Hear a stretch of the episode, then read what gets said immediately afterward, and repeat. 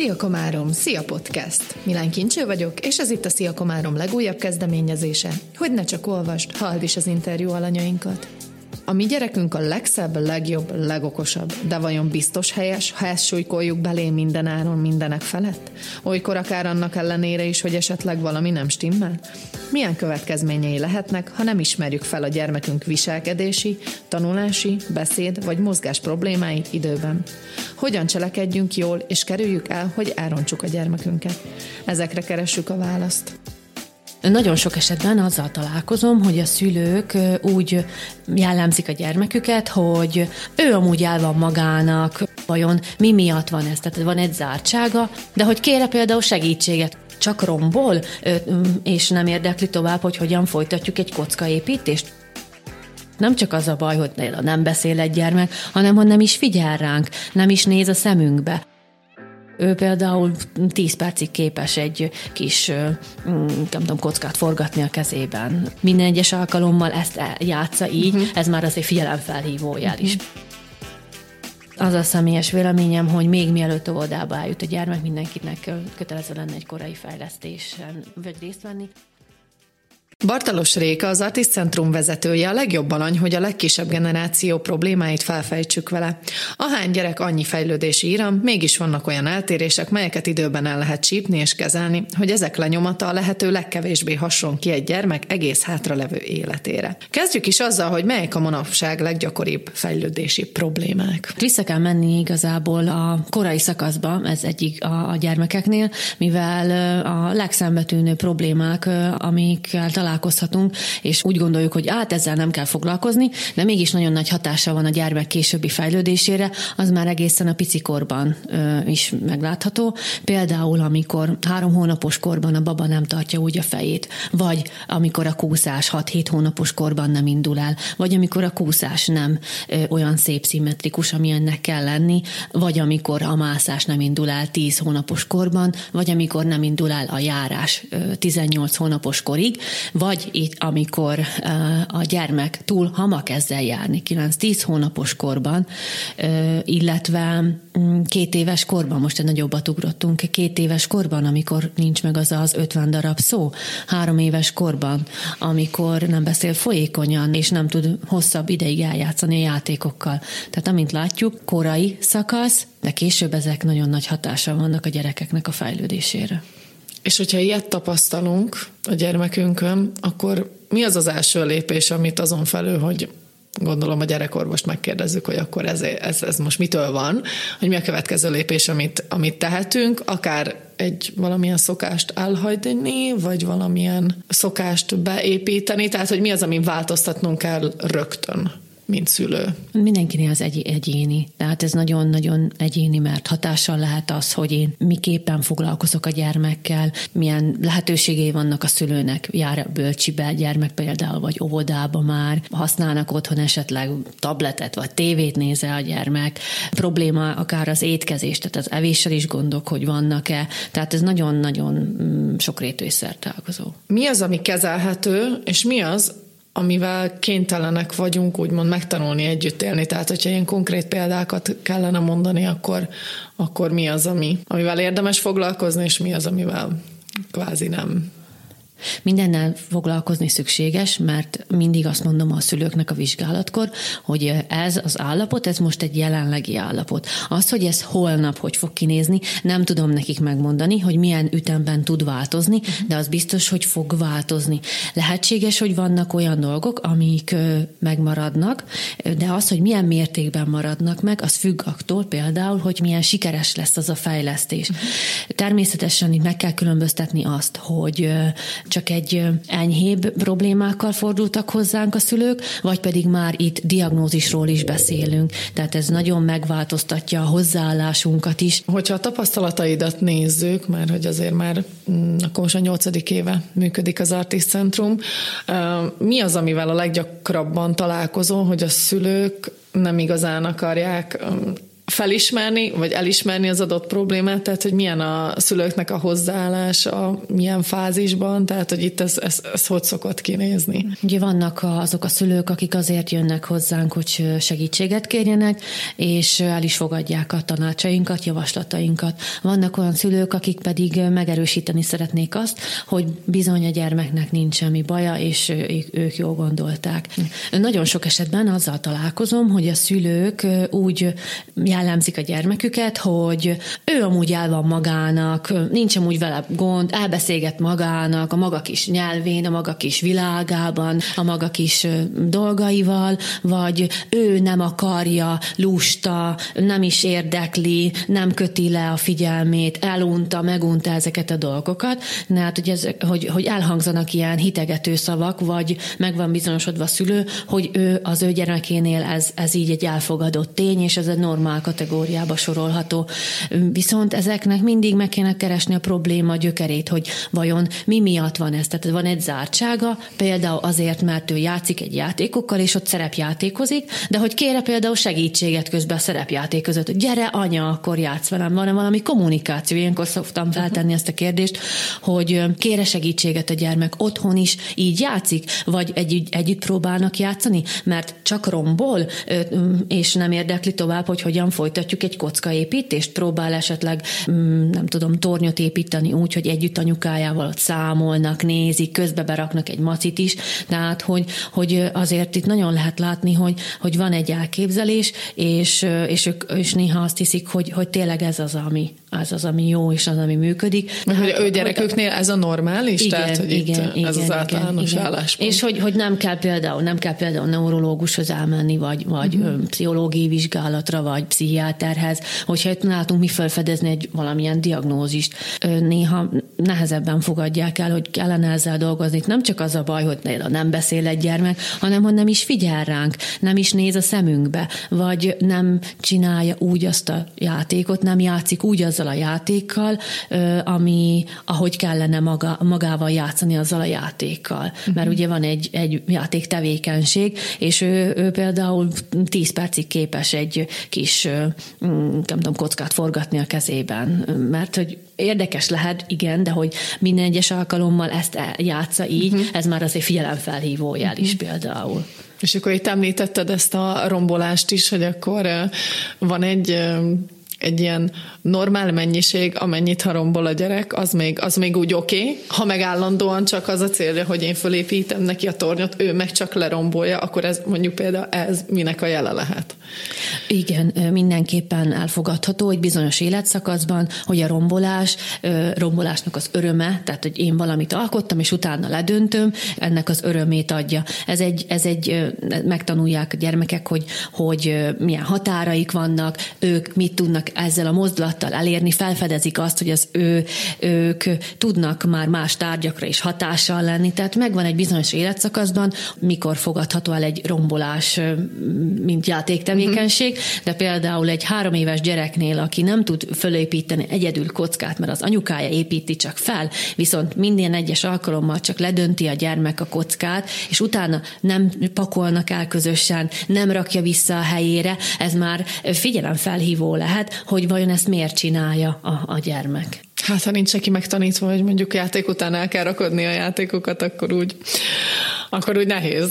Úgyhogy ez a szülőkön fog múlni. Ez is egy nagyon érdekes felvetés, amikor a szülők elmondják, hogy de viszont mi otthon mindig elpakolunk, mi otthon mindig rendet rakunk, segít nekem a konyhában, kipakol a mosógépből, rendre rakjuk a dolgokat, és nagyon érdekes, hogy más tevékenységben meg pedig a gyermek nem tudja ezeket a dolgokat alkalmazni. Amikor már nem azzal a játékkal találkozik, hanem új dologgal találkozik, vagy új helyen, vagy ez is egy érdekesség, hogy mennyire tudja a megtanult dolgokat egy másik helyen alkalmazni, mert ha ennek van hiánya, akkor ez is a diagnózishoz köthető. Illetve az, hogy az anyuka mindig megmutatja, hogy a gyerek például lerombolja a kockát, ugye együtt akkor elpakolunk, és erre ugye nagyon sok válasz olyan szokott érkezni, hogy de már megunta, nincs kedve neki segíteni.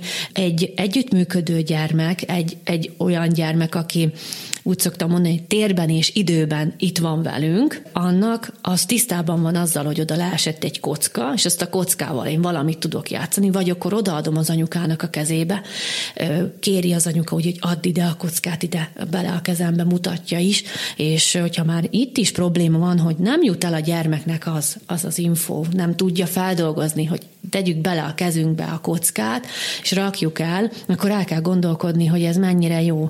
Mert igen, egy 8 hónapos nem fogja ezt megcsinálni, de egy 1,5 évesnek ezt már fejlődésileg már ezt meg kell tudni csinálni. És hogyha ilyet tapasztalunk, bármilyet, most hoztuk ezt a kockás példát, de bármilyen mást, amit akár egy tanár tapasztal, akár egy szakkört vezető egyén, hogy ő nekik kötelességük erről szólni a szülőknek? Tehát ők erre úgymond fel vannak hatalmazva, hogy akkor ezt így közöljék a szülőkkel, hogy na hát erre oda kéne figyelni. Tehát ez kinek a kompetenciája, hogyha egy ilyet észreveszünk, akkor az közölve legyen a szülővel, és ő kezdjen ezzel valamit. Hát elsődlegesen a gyermekorvosnak van egy fontos szerepe abban, hogy amikor a pici babával elmennek havi kontrollokra, vagy találkozókra, tanácsadásra a gyerekorvoshoz, hogy akkor megkérdezze, hogy halad a fejlődésben, meg is nézze azt a gyermeket, és ugye 3 éves korig elég sok alkalommal van jelenésünk a gyerekorvosnál, és nagyon sok esetben ez elmulasztódik, tehát hogy ugye csak megmérik a gyermeket, és megkapják a kötelező oltásokat. Vannak olyan gyerekorvosok, akik viszont nagyon szigorúan veszik ezeket a fejlődési ugrásokat, vagy a fejlődési protokoll alapján a mérést, és akkor jelzik anyukának, hogy bizony probléma van, lehet, hogy el kéne menni egy fluorgégészeti vizsgálatra, vagy egy neurológiára, vagy akkor egy állapot felmérésre. Úgyhogy elsődlegesen ez lenne egy szűrési pont. De nagyon sok esetben ez kimarad, és 3 éves korban az óvóni nénikhez ugye kerülnek a gyerekek, ahol az óvodának az első 3 hónapban joga van nyilatkozni a gyermekről, és joga van elmondani, hogy lehet, hogy itt különféle problémák fognak kialakulni, vagy kell ehhez valami szakszerű tanácsadás kellene a szülőknek.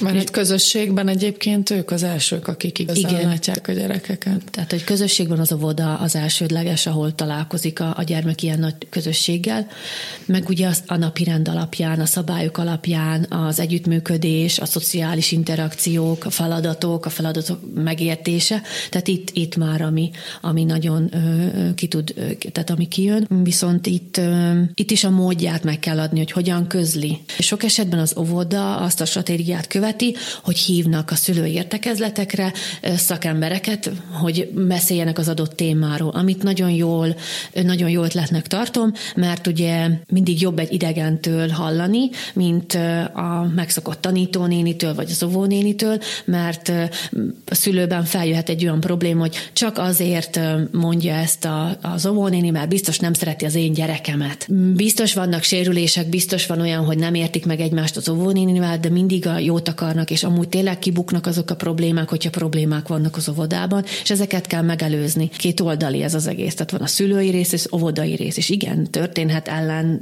tehát hogy mehetnek egymás ellen is, lehetnek mindenkinek más véleménye, másképp beszélhet a óvónéni meg a szülő is, de hogy a cél a gyermek, és ezt nem szabadná elfelejteni. Úgyhogy ilyenkor szoktak javasolni amúgy az óvodában, tehát hogy vizsgálatokat, vagy van az óvodának olyan lehetősége, például az 5-6 éves korú gyermekeknél, hogy hív az óvodába olyan szakembereket, akik az közösségben meg tudják vizsgálni a gyereket. Például így vizsgálják az iskolai érettségi vizsgálatot egy ilyen rövid teszttel például.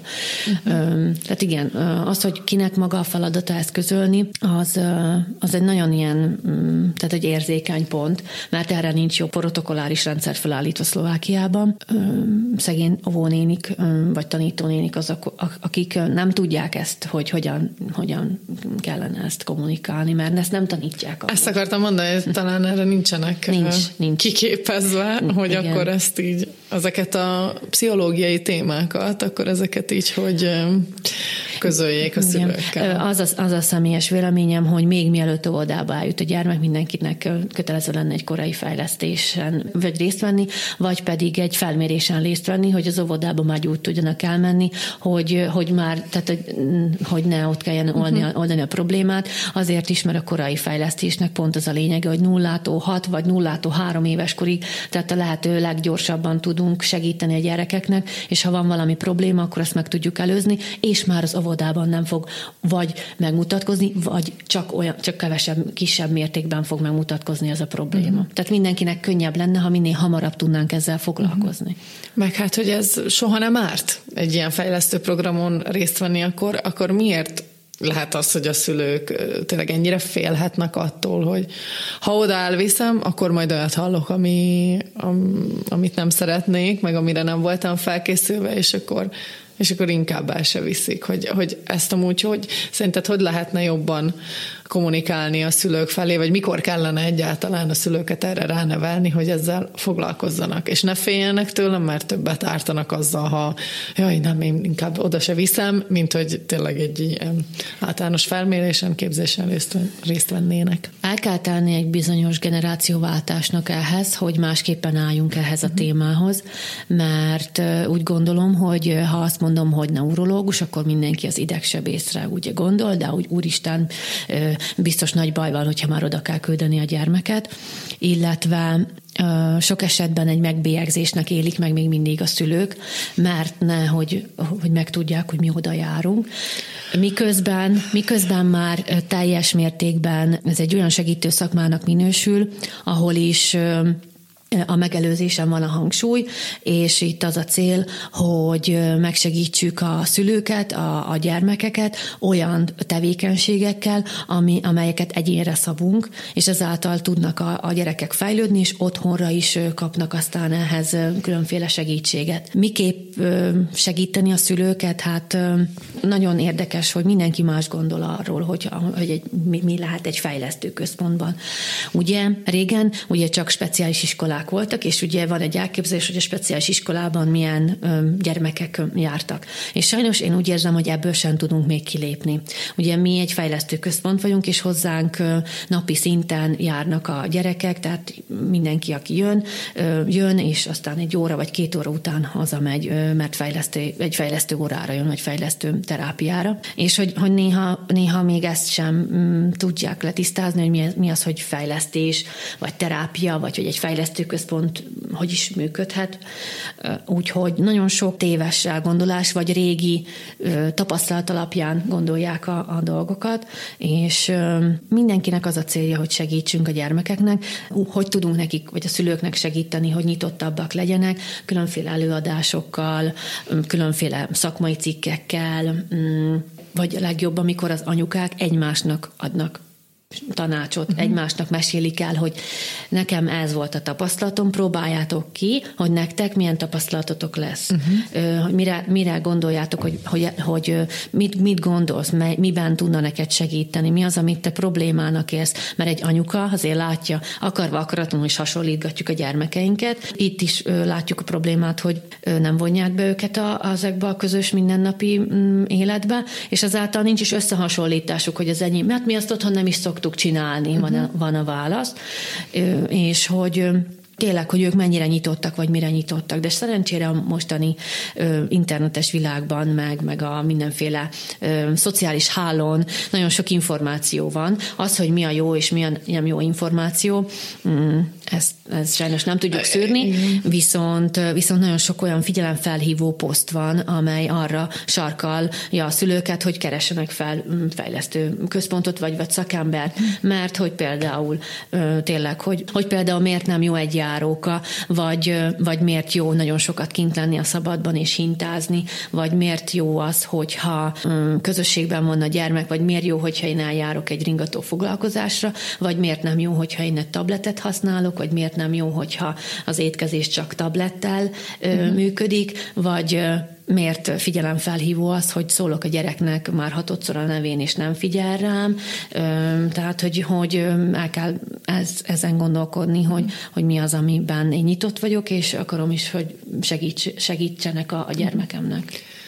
Hát ez ugye azon múlik, hogy a szülők mennyire fogékonyak, de itt említetted, hogy ugye ha az egyik szülő a másiknak mondjuk megmondja, hogy ő egy dolgot kipróbált, és akkor nála ez így működött, hogy akkor lehet, hogy ez a leghatékonyabb csatorna, ha két eltérő gondolkodásmódú, meg nevelési technikájú szülő mondjuk próbál beszélgetni és eszmét cserélni, és azzal mondjuk egy helyes nevelési technikát követő szülő el tudja érni, hogy a helytelen nevelési technikát követő szülő esetleg változtasson rajta, vagy tehát hol van itt a határ, hogy most jogom van-e beleszólni, és ugye itt ez egy jó megoldás lehet, hogy akkor nem is azt mondom, hogy figyelj, te ezt rosszul csinálsz, hanem elmondom, hogy én hogy csinálom, akkor ez lehet, hogy egy jó technika, de hogy például, ha valakinek még mondjuk nincsen gyereke, de attól még lát dolgokat, van egyáltalán jogom ebbe beleszólni és megosztani, hogy ezzel mi a tapasztalatot, hogy ez érdemes egyáltalán, vagy csak egy ilyen felesleges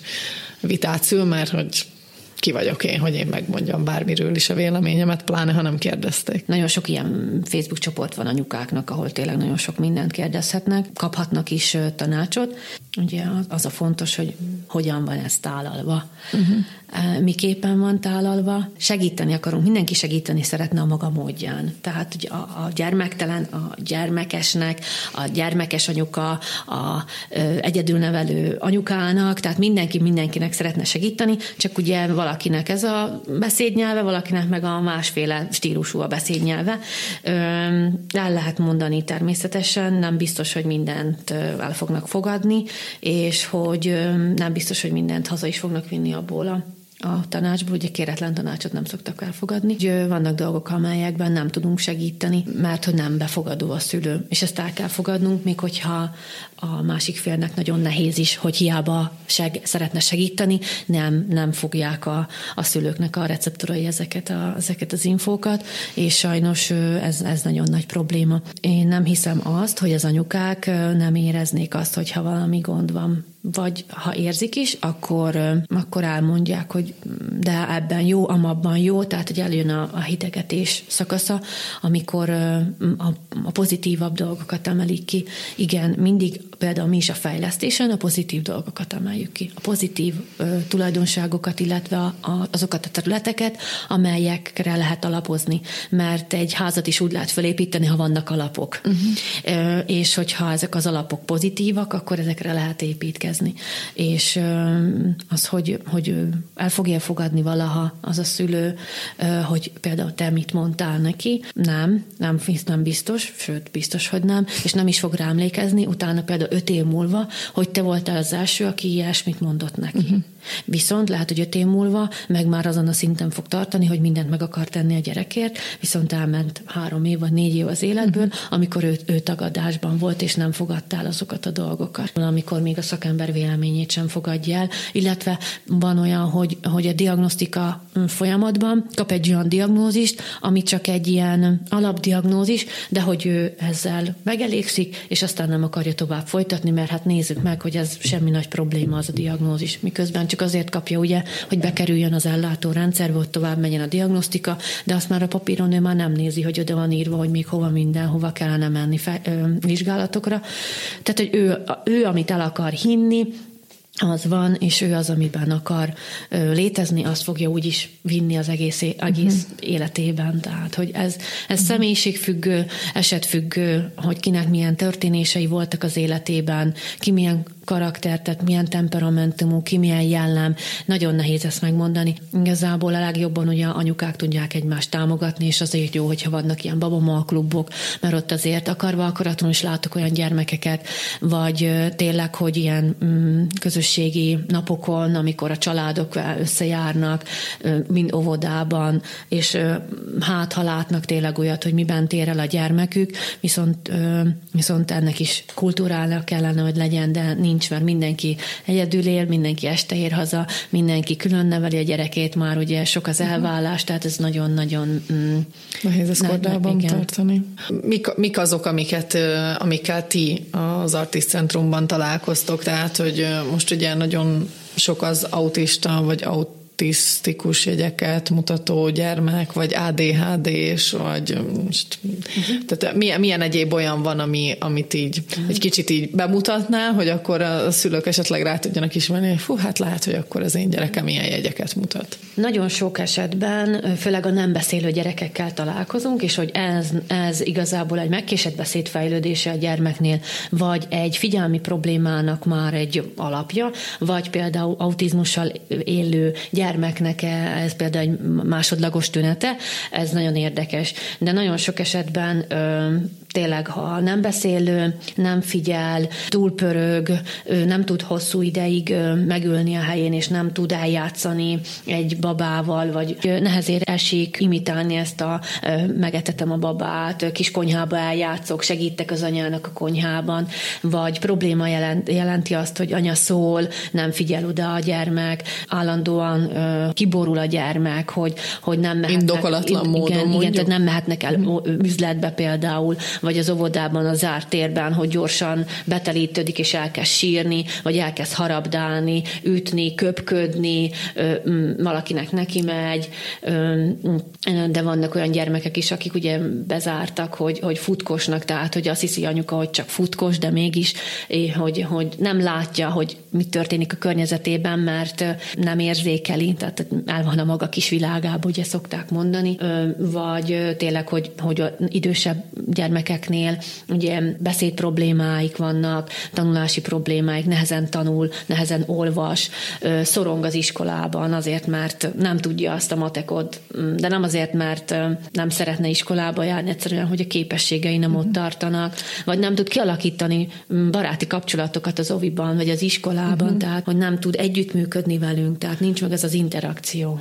Tehát, hogyha most tapasztalunk ilyen dolgokat, akkor tehát nincs meg az, hogy akkor az autizmusnak ez a jele, az ADHD-nak, a kényszerbetegségnek, nem tudom. Tehát nincs meg ez a konkrét, hanem ha bármilyen ilyen viselkedési zavarnak tehát a halmozottan mutat egy gyerek ilyeneket, akkor igazából az bármi lehet. Induljunk el az úton, és akkor meg lehet nézni, már 10 évvel ezelőtt is megmondták, hogy nincs tiszta kórkép. Tehát ez azt jelenti, hogy például, hogyha van egy autizmussal élő gyermek, akkor hogy annak is lehet, ugye lehet enyhébb, vagy súlyosabb, vagy lehet társtünete is, de egy megkésett beszédfejlődésnek is lehet figyelemi zavar a hátterében is. Természetesen a szakszerű diagnosztikával bemérhető, hogy akkor most milyen diagnózisról van szó, de ezek az alap dolgok, amiket felsoroltam, ugye ez a mindennapi élethez szükséges képességeink, és ha ezekbe zavar támad, akkor a többire is hatással van, tehát hogy nincs beszéd, és nem is értem meg, amit nekem mondanak, és hiába nézem, nem is nézem a száját anyukámnak, se a szemébe nem nézek, akkor hogyan tudunk kommunikálni, vagy hogyan érti meg. Mi az, amit tudunk befolyásolni már előre, akár a fogantatás előtt, a terhesség alatt, meg tényleg ebben a fejlődési ugrások egyes szakaszaiban, hogy mi az, amit egyszerűen vele született dolog, és akármit csinálunk, az akkor is egyszer ki fog bukni, maximum lehet, hogy késleltetni tudjuk.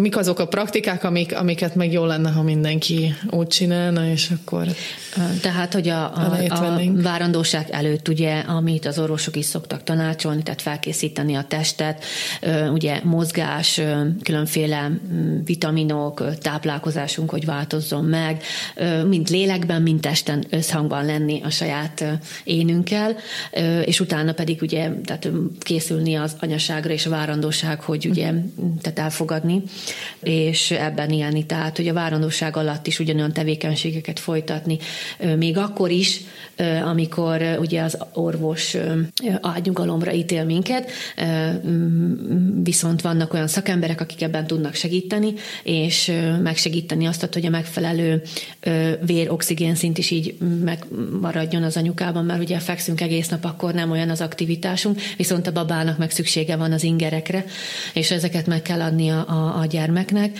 mert ebből kifolyólag később lehetnek például inger problémája a gyermeknek. Tehát, hogy már itt is van egy ilyen kapcsolódási pont, illetve ugye várandóság, hogy maga a fogantatás hogyan történt, tehát természetes úton vagy mesterséges úton, tehát már az is egy rizikós tényező, hogyha mesterséges úton történik.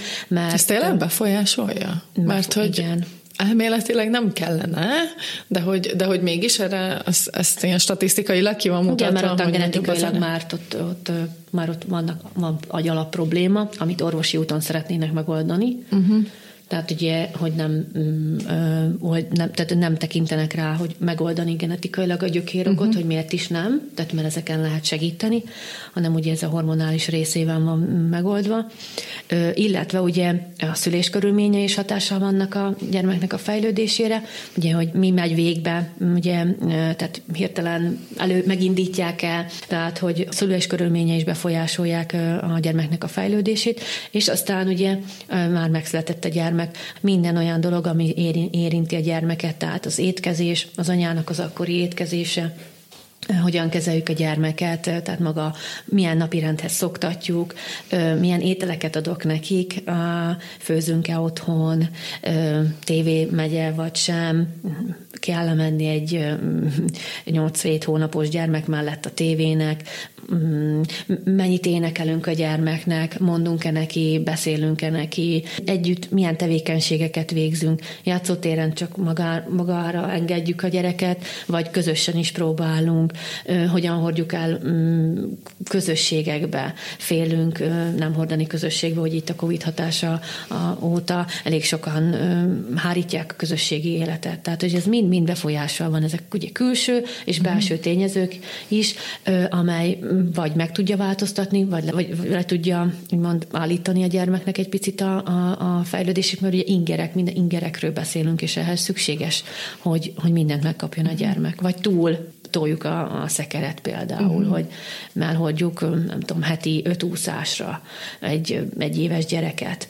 Vagy például, amikor egy óvodáskorú gyermek minden délután különféle szakköröken vesz részt, hogy mennyire jó ez a gyermek számára. Megtapasztaljuk-e azt, hogy a gyermek az óvodában több figyelmet igényel, hogy lögdösödik, vajon miért lehet ez? Azért, mert az anyukájára szükség van. Tehát ugye azzal én igen fejlesztem a gyereket, lehetőséget és utat mutatok neki azzal, hogy én szakkörökre holdom. Mással is megismertetem, mert igen, erről szól, hogy én szülő mit szeretnék neki megadni, viszont arról ne feledkezünk el, hogy a legjobbat akkor adom meg, hogyha vele vagyok, és a figyelmemet, a minőségi időt neki tudom adni, mert csak esetben például ezt is tapasztaljuk, hogy ezzel is keresnek meg minket, hogy gond van az oviban, mert lögdös a gyermek, mert rágja a körmét, és akkor ilyenkor elgondolkozunk azon, hogy vajon hogyan telnek a mindennapok, hogyha a gyerek így tünetel.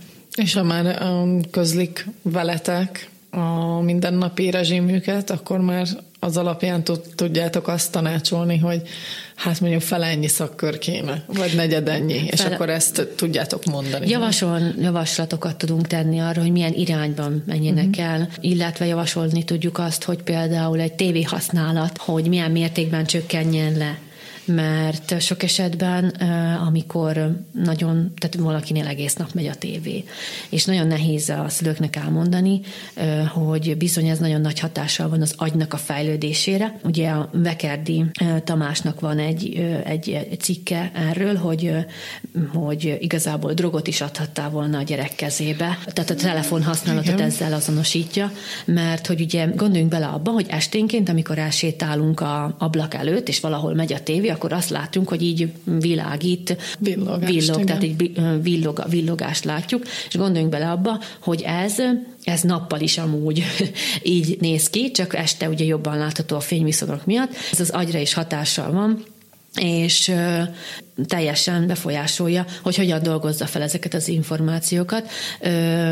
Tehát egy stressz alatt tartja az agyat, és olyan ingereket is ad az agynak, amelyekre nincs felkészülve. Tehát, hogy 1 vagy 2 éves gyermek ilyen jellegű ingerre nincs felkészülve az agya. Tehát nem véletlen, hogy nem ez az az életkor, amikor tévével kellene találkoznia. Ettől még nem fog a gyermek, hogy nem fog lemaradni az új világ lehetőségeiről, mert attól függetlenül el tudjuk neki mondani, hogy ez mire szolgál. Hát egy 7 éves gyerek nem fogja a híradót megnézni, vagy nem fogja a Forma 1-et nézni, vagy tehát, hogy mesét meg lehet olvasni, mert a legjobb fejlődés a gyermeknek, hogy mesét olvasok, majd mondok, ugye nézi a számat, nézi az arcmimikát, ezáltal meg tudja tanulni, hogy milyen értékrendeket képvisel az adott szereplő. Az egyik ugye a rossz, a másik a jó, hogyan tudnak egymásnak segíteni ezek a szereplők. Ugye el is kell képzelni a gyereknek, hogy ez a mese hogyan zajlik. És az már mennyit hogy, segít, igen, hogy nem elé van tolva, nem, igen, hanem elképzelni. Hanem elképzelni, tehát, és hogyan ő hogyan oldaná meg annak a szereplőnek, hogy jó legyen, vagy akkor hogyan hozzuk ki úgy a mesét,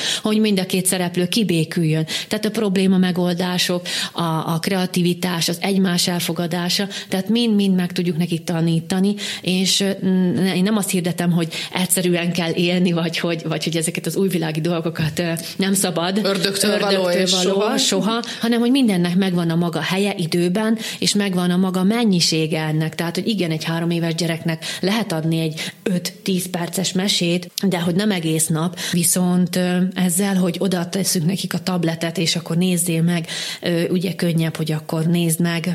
Etetni is őket egyszerűbb. Igen, tehát, hogy etetni is egyszerűbb, mert ugye akkor csak nyitom a számot, de ő nem tudja ez a gyermek, hogy akkor eszik, mert ő csak mesét néz akkor.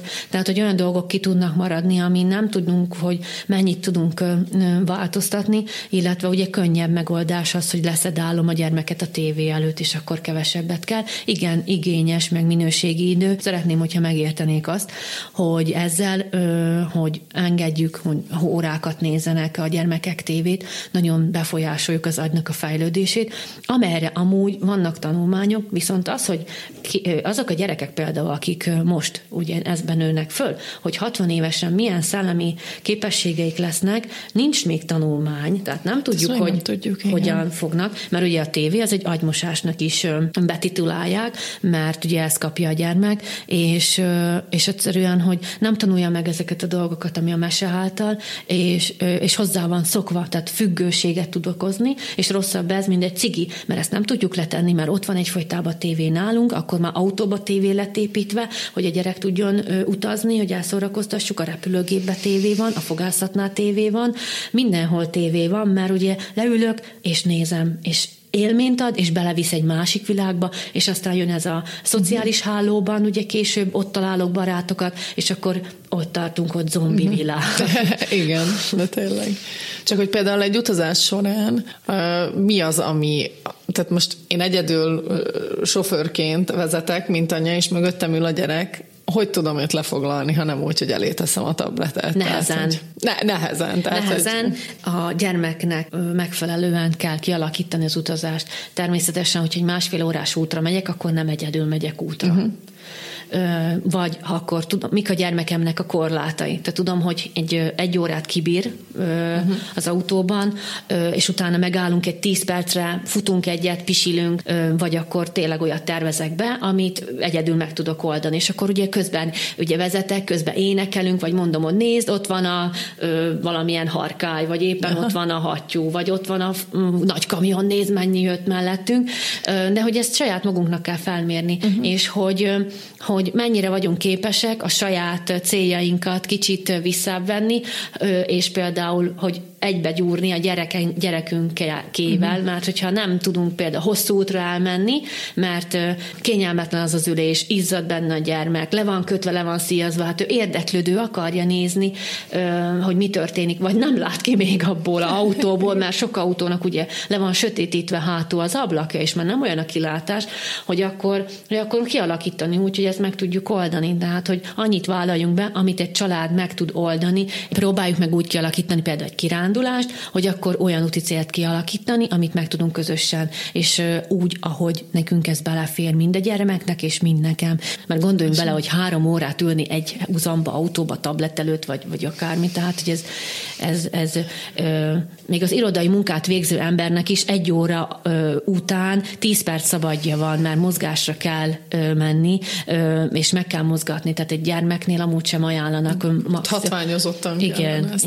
És itt említetted oda, hogy énekelni, akár a kocsiba, hogy akkor egy zenehallgatás például, hogyha ráneveljük a gyereket, az tud annyira, le tudja annyira kötni a figyelmét, hogy mondjuk ez is egy utazási praktika legyen? Mindenképpen, természetesen, mert akkor ugye vannak saját énekek, amiket szeret, körbe-körbe, hogy azokat énekelni, vagy akkor ugye közben vannak a mindenféle, tehát ugye tapsolni közben, vagy mutogatni is, vagy már ő ugye kéri, vagy ütemet dobolni, tényleg tapsolni, tehát hogy azért vannak praktikáig. Vannak megoldások, már elfelejtettük ezeket. Vagy például, amikor egy rendelőben ugye hosszú várakozási idő van egy gyermekorvosnál, vagy egy akármilyen kivizsgálásnál, és ugye ott is jellegzetes, hogy tablet versus könyv, csak esetben így elfeledkezünk, vagy például addig még várakozunk, körbe lehet nézni, el lehet mondani, hogy itt ez a bácsi doktor, ő ezt csinálja, hogy szoktatni, mert ugye az orvosoktól is félnek a gyerekek,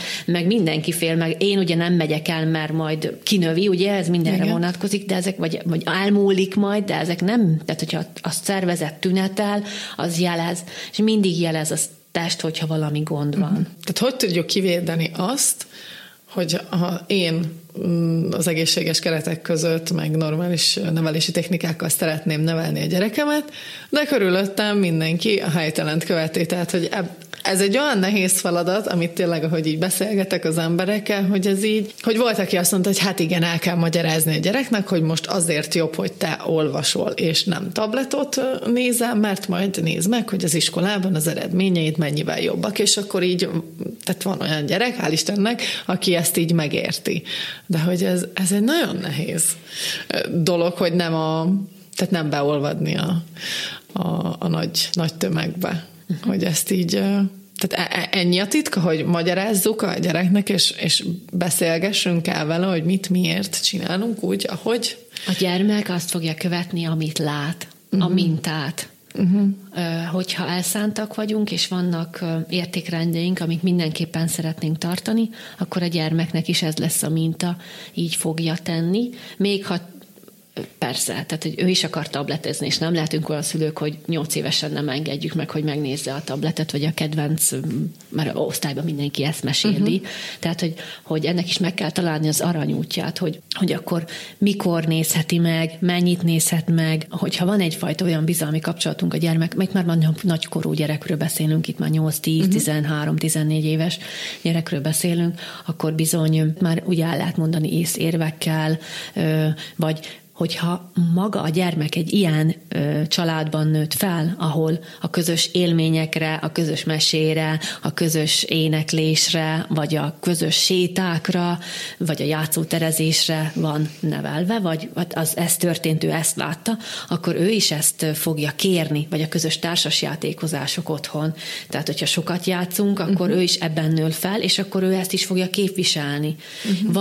Vagy ha nem is ebben nől fel, viszont vannak olyan társai, akiknél ez a minta, vagy ezt követik, akkor lehet, hogy neki megtetszik és szimpatikus lesz, és inkább ezt fogja vinni tovább.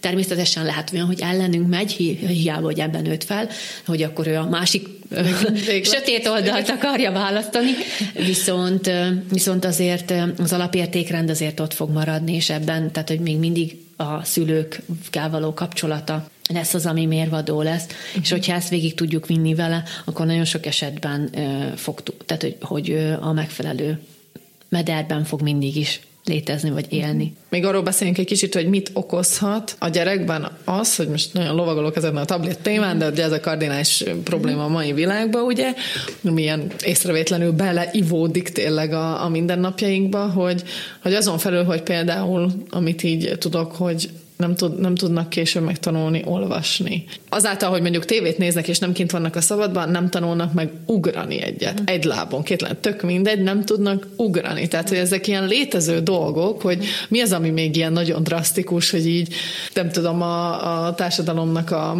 a tájékozottabb felét ilyen szörnyűködéssel tölti el, hogy lehet, hogy egy gyerek például ennyire félre csúszott már ilyen fiatalkorban. Például ugye kevesebbet vannak kint, kevesebbet mozognak, ezáltal kevesebbet is tapasztalnak. félnek például játszóterezni, félnek fölmászni ide, fölmászni amoda, nem fogok ezért gyűjteni kavicsot, mert minek, hogyha tableten is tudom ezt a gyűjtögető játékot játszani.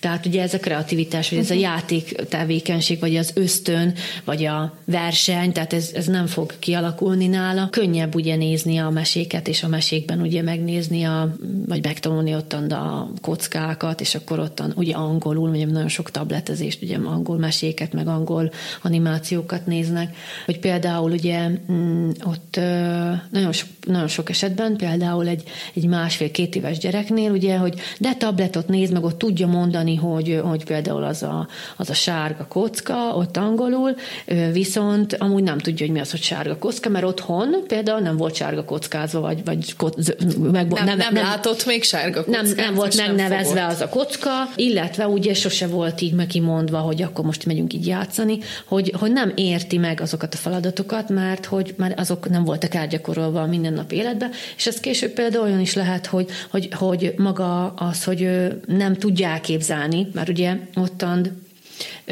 ugye csak a tabletet nézi, tehát síkba, de hogy térbe, nem tudja elképzelni a dolgokat, ugye mind a szereplőket is például, és hogy ezek nincsenek soha, például bábjáték, tehát ez nagyon kevés esetben jön elő, vagy a kezünkkel, hogy játszunk, ugye, tehát hogy az is, maga az a képzelet, hogy a két agyféltekének az összekapcsolódása, hogy minél több terület dolgozzon egyszerre, hogy ez is hatása van arra képső, például, hogy amikor a tanítónéni felolvassa a szöveget, hogy nem fogja megérteni, miről beszél a tanítónéni. Tehát szövegértelmezési problémái vannak a gyerekeknek, mert egyszerűen nem értik, hogy miről beszélnek nekik. Vagy nem tudnak odafigyelni, nem tudnak hosszú ideig figyelni, mert nekik az monoton, hogyha valamit olvasunk, mert ugye azt tanulták meg, hogy a tabletből gyorsan történnek ott a dolgok. Például megfigyelhető az, hogy akik a mesét néztek, azoknak például egy diavetítés, az már egy uncsi. Mert egyszerűen az agya arra van rá kondicionálva, hogy hogy gyorsan, de gyorsan is oldódjanak meg a dolgok. Tehát a lassú folyamatokat nem tudja az agy elfogadni, mert egyszerűen ő neki az nem üti meg azt az ingerküszöbet. Miközben, tehát nem is tud lelassulni az a gyermek, se gondolkodásban, se pedig elmélyülni bizonyos játéktevékenységekben. Tehát azért lesz az, hogy például matekban gyorsan, és 3x5, azt írja, hogy 25, mert hogy én ezt már gyorsan ki tudtam számolni, és aztán nem mélyül bele. Nem gondolkodik. Igen. Nem gondolkodik. Jaj, hát ezek nagyon nehéz dolgok.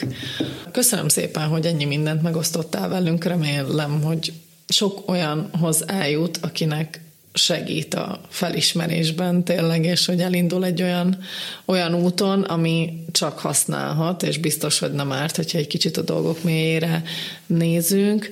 Még annyit esetleg, hogy tehát hány éves korig foglalkoztok ti a központban gyerekekkel, és mikor lehet titeket keresni? 3 hónapos kortól foglalkozunk gyermekekkel, és igazából tehát a fiatal korosztályig, illetve a szülőkkel is foglalkozunk, és remélem, hogy próbálunk egy picit közelebb jutni a szülőkhöz, még hogyha úgy tűnik, hogy én vagyok az a személy, aki az életükbe hozza, lehet, hogy a rossz dolgot, már sajnos én szoktam közölni a szülőkkel, hogyha van valami probléma, viszont mindig az a cél, hogy megmutassam a távlati célt is, vagy hát megmutassam, hogy hova tudunk eljutni, és miképpen tudunk eljutni, és ehhez bizony nagyon sok energiára van szükség, vért kell néha izzadni, tényleg.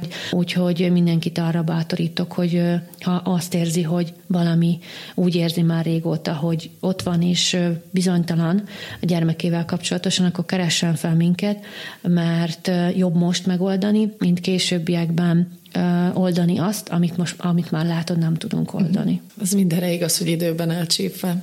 Lehet, hogy még csodákra is képesek lehetünk, úgyhogy köszönöm, és mindenkinek józan eszet kívánok ahhoz, hogy lépjen, hogyha kell.